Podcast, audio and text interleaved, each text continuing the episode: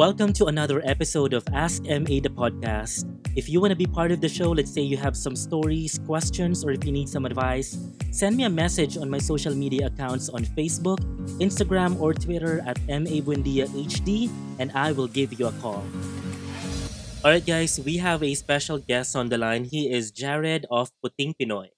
Hi, Jared. Welcome to the program. Hello, kumusta na? Yes, wow, Tagalog. We, we can talk in Taglish or we can talk in Tagalog, we can talk in English. Oh, Because sige. uh, Jared is actually uh, an American living here in the Philippines, right? How long have you been living here?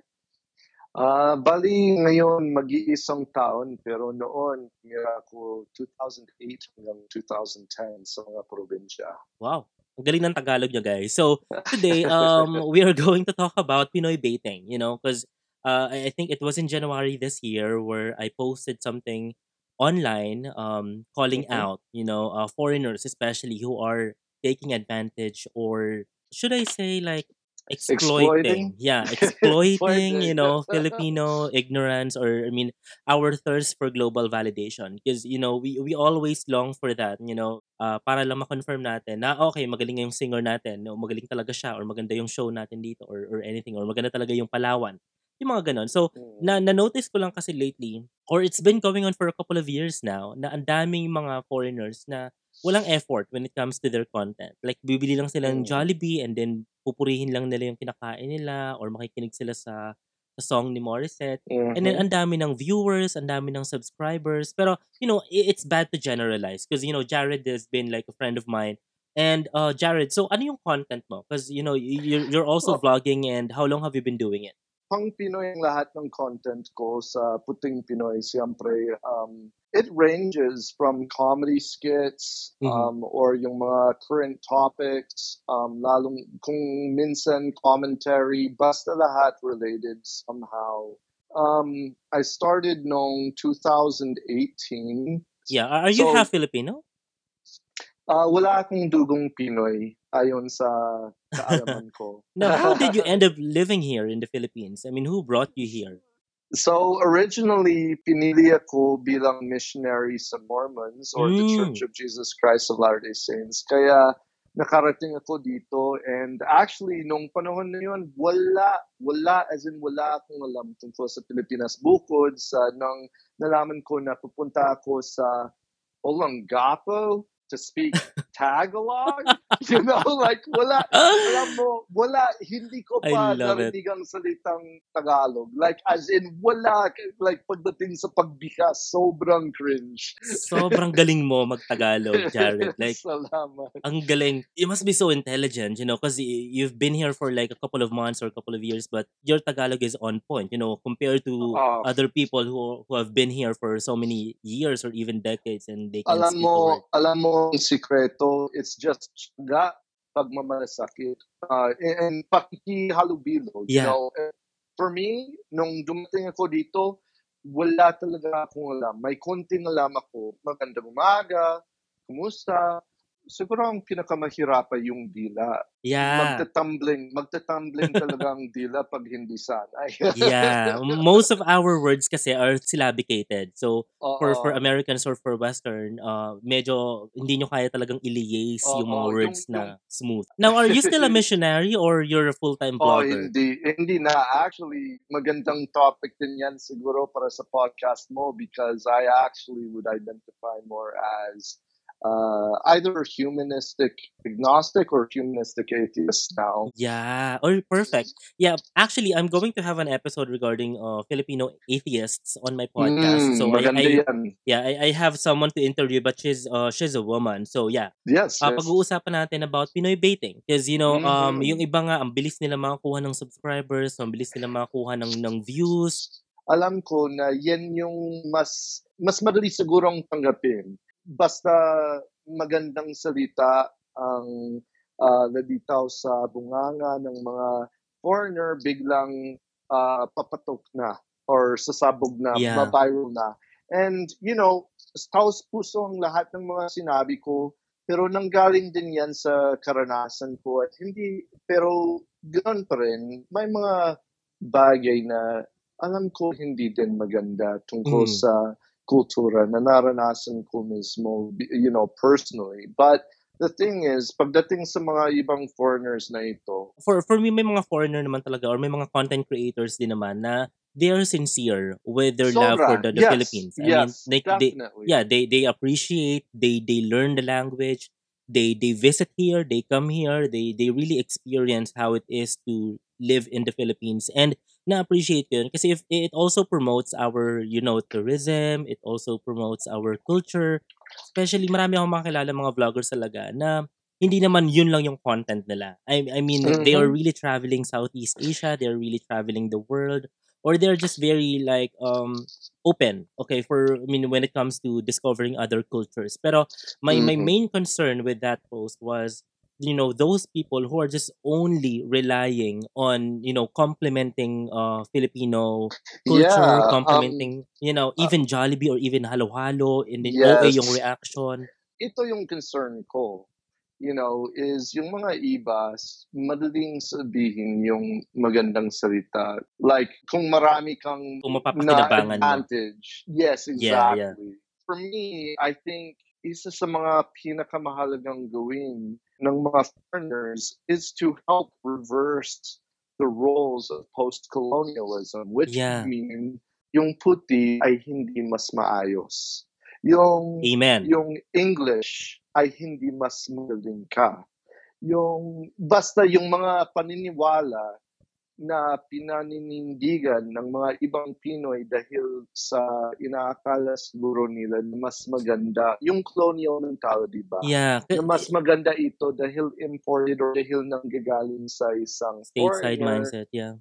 Well, You know, it, it's very hard to to remove that from the culture or eliminate that completely because you know we've been under Spanish regime for for yeah. 300 years and then Americans for 50 years. marami sila pina, pinapakinabangan, you know, dahil lang sa nakatira sila dito kasi alam mo, gumagawa sila ng purong ego stroking or yung sobrang pagpuri sa sa mga ibang Pino, sa mga sa Pilipinas, right? Yeah, I, I think I know who you're talking about. If they're going to live there in their country, they're gonna be nobody. Okay, here in the yeah, Philippines, you know, yeah, they're celebrities. exactly. No, um, here it's very much a celebrity. Like they're reaping a lot of benefits Yeah, they're into um, modeling. without without actually and ayaw kong sabihin na wala naman silang giving back or whatever. Baka mayroon naman sila and I think that Yeah, mayroon yeah. naman. But sometimes, at you know, a form of time, entertainment is enough. sometimes that is enough. But I would say bilang mga foreigners, um, bilang ako, and this is my personal feeling on this, Mhm. kung pupunta ka sa isang ba- bansa, huwag sanang idahilan na karamihan ay magaling mag-English. Kaya hindi ako susubu eh, eh, hindi ko susubukan Na mag-aral ng Tagalog, yeah. na mag-aral ng wika. And Right. hindi lang Tagalog, Bisaya, or Ilocano. You know, ano man ang wika dito sa Pilipinas, sana yan din ang dapat matutunan. I And, love you. uh, you know, for me, Mahal kita, Jared. Like, uh, as oh, in, you, you know, eh, may mahal din kita. I think we've met. Well, was it like three months ago, or I mean, no, no, no, before the pandemic, no, right? it Or it was in way yeah, January. it was it was probably February. Feb, we've met online. We've never really known each other, and I, I don't really know you personally. Pero ayun nga, we were able to uh, agree on one thing, and then uh, we, we had you know great conversation about it. But you know, um, Yes. the the topic of Pinoy baiting kasi it's very debatable kasi you know for for other people it's Mm. not really a big Mhm. deal, you know, because you know it, it- for for them it's like a win-win situation na parang okay, uh, they are earning from the views that they get from Filipino viewers or from Mhm. Filipino sponsors or you know they they get all these um accolade from from Mhm. us but you know i- in return they're also promoting the Philippines you know uh, it ang akin lang kasi parang I don't want it to feel na parang they are the reason we are on the map or something like that na parang Yes, that's a great point because isa sa mga issue ng post-colonialism is dahil lang sa isang puti nililigtas na. right yeah na parang Diba? White savior complex. It shouldn't be that way. And this is where I have a big issue too is, um, kunwari, banyaga ako, gumagawa ako ng content na pang Pinoy. Kunwari, ginagawa ko ito for tourism. Yeah Pero sino ba ang 97% ng mga nanonood? Filipinos. Filipinos. so what the hell is that even doing for tourism, Exactly, right? right? Bukod sa Palawan or whatever that has been put on the map, what does it actually do? What does it actually accomplish? I mean, when it comes to promoting tourism naman, it's okay as long as we do it responsibly in terms of like what the, the local government units, they are also making sure na, you know, uh, the, the establishments are taking care of the environment or or whatnot. But Exactly. you know, um, ang akin lang, ang, ang pinaka-issue ko when it comes to Pinoy baiting, the, the, the only thing I don't like about it is that when it's like taking advantage of our thirst for global validation. Yes. That, that that's the There's- only thing. I, I feel being exploited or I feel like parang yes. ganito na ba yung tingin nila sa mga Pinoy na parang napaka-utu-utu namin na parang okay, Yes. like alam naman natin yung lasa ng halo-halo and then you know, I- for me lang mas gusto ko kasi honesty and you know, walang mga etos-etos na na parang OA, umiiyak for a Jollibee, umiiyak for the, I mean, sobrang, yeah, sobra. they You don't know, even um, understand our language and they are crying Yeah. just by watching our Filipino movies or trailers. Like, damn it. Yeah. Alam mo, yung pinaka-viewed video tungkol sa Halo Halo, I'm pretty sure it's the number one viewed video about Halo Halo, is a guy named Shauma. And I will call him, I will say his name specifically. And he took a Halo Halo, which, by the way, Halo Halo, ang pakabikas niya, Halo Halo, uh, in Nor- New York City Times Square. And nanggagaling ang Halo Halo na yon sa uh, Manhattan branch of uh, Jollibee. Jollibee. Okay. Dumayo ako sa store mismo na yon. Do you know what their halo halo is? It's soft serve vanilla ice cream with kunting beans and kunting ube hmm on top. Na nasa. That's, That's not, not halo-halo. that's not a halo halo. That's just Pero basically a sundae with um toppings or purple. Here's a guy who's completely ignorant Yeah, about exactly. culture and about everything. Yeah. And then he's taking that culture and he's promoting it to other people without actually even knowing anything about the culture because he knows he's going to get views. Yeah, well, the root word of Pinoy baiting is basically clickbaiting. So, uh, I mean, that's what they're doing. I mean, they just want you to be curious about it or, yeah. Yung tanong is kung ano yung motive. And I think that's what you're talking about. Yeah. Pag sinasabi mo yung uto-uto, like parang inakal nila. Di ba? Like, oh wow, there's there's cats in the Philippines? Like, I yeah, wasn't that. exactly. like it's like oh my like wow filipino cats are the greatest or it reinforces some uh, um foreigners na okay yan na lang ang content na gusto nila yan na Yeah. lang ang gagawin namin they you know and then they start making reaction channels and another channel and a Oh, second and it, third yeah. and fourth channel and Nakakainis. You know? Eh, For me kasi it's very unfair to to those people who are or to to those creators who are just very honest with their content or just Mhm. really putting good quality content out there. Pero kasi you know, YouTube has become like a visual medium na, na parang gusto ng mga tao. It's more on feeding their illusion. Now, I, I think what I noticed about YouTube kasi parang lately, yung mga tao kinakain na ng sistema, especially yung mga content creators, na parang ang concern na lang nila, they just want to earn money and they just want to be famous. They just want to, you know, gain subscribers and that's it. nang walang responsibility Yeah, walang responsibility, walang walang quality when it comes to the content. It's not even informational or entertaining. They just want, you know, fake pranks o kaya naman yung mga fake uh, Mhm. social and, and experiments and of all. that's dangerous It is. You know, kasi uh, as content creators, we are thought leaders eh. We don't want to shape their minds na parang, no, it's okay, na parang okay, kailangan ma- ma-appreciate muna siya ng puti or ka- kailangan ma-appreciate muna siya ng European or American before we can actually say na yung singer natin ay good or na yung, yung dish natin ay masarap or whatever. Nawawala yung identity natin as Filipinos. And then, seeing people earning from it or taking advantage of it uh, capitalizing on that weakness ng mga Filipinos, yun know, dun, dun talaga ako nai- naiinis. And at this point, I mean, we cannot even sue them. We cannot report their channels because, you know, those are strategies, right? I mean, they're not Right. really breaking any What, law. what, you know, that's the thing. Uh, Ganon din yung pinakikaiba ng illegal and unethical. Kasi Yeah, hindi naman exactly. lahat ng bagay na unethical ay illegal. Illegal. Yeah. You know, yung dishonesty, yung yung papauto-uto, like that's not illegal. Yeah. It's you know, it's just Unethical. unethical. it is. It's it's very unethical. I mean, come on. So right now, as content creators, how do you think we can change this? Or think is there a way I to change it? I think the best way is to continue to talk about it. And Mhm. I think I think mahalaga din doon yung paggawa ng distinction. You know, the weird thing, kung hindi makabuluhan, kung walang kwento yung ginagawa, anong ginagawa ko bilang influencer, bilang creator? So, you Mhm. know, I think that by talking about it and bringing it to the forefront, we, you know, we we eliminate or, or we change the culture a bit. And you know, the funny thing is, it's okay kung gusto niyo yung mga Pinoy baiters or whatever, Yeah. pero hindi ko sila sinasubukan ibagsak.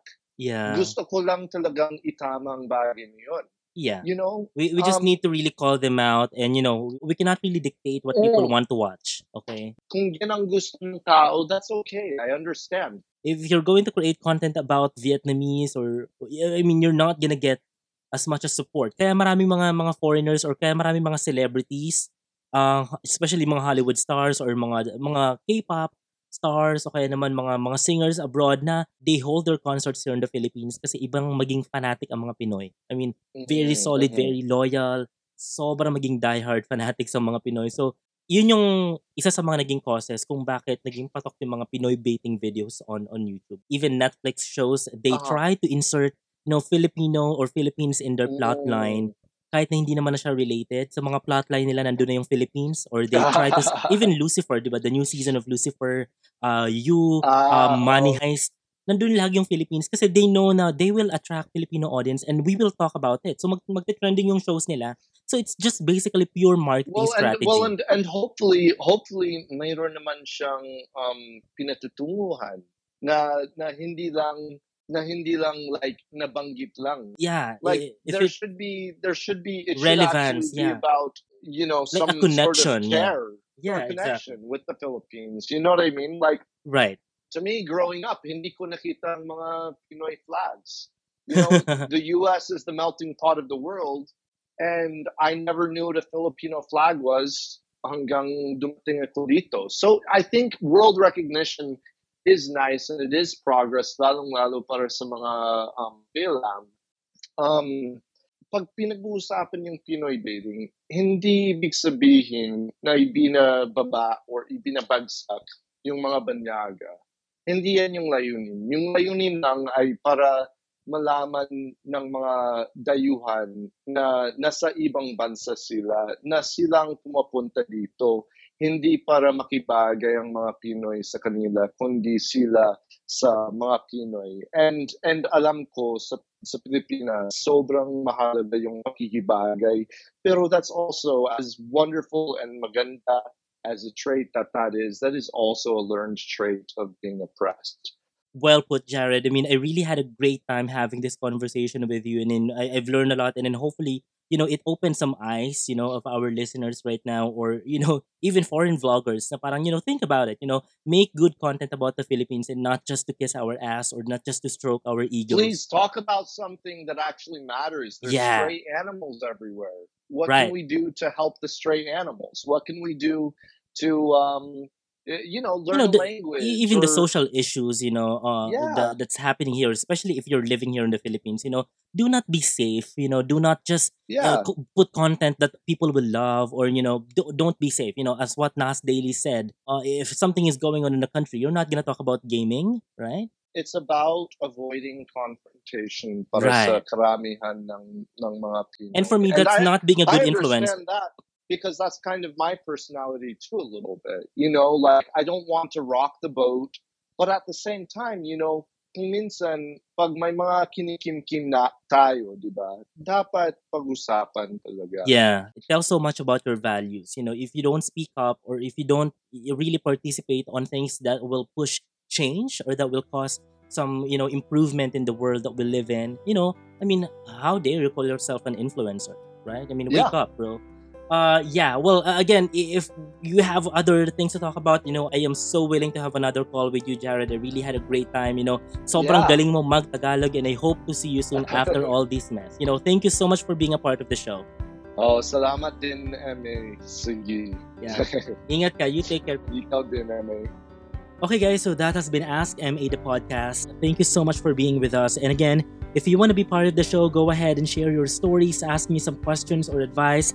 Just message me on my Facebook, Twitter, or Instagram at MA and I'll give you a call. I love you for listening and let's talk next time. Bye!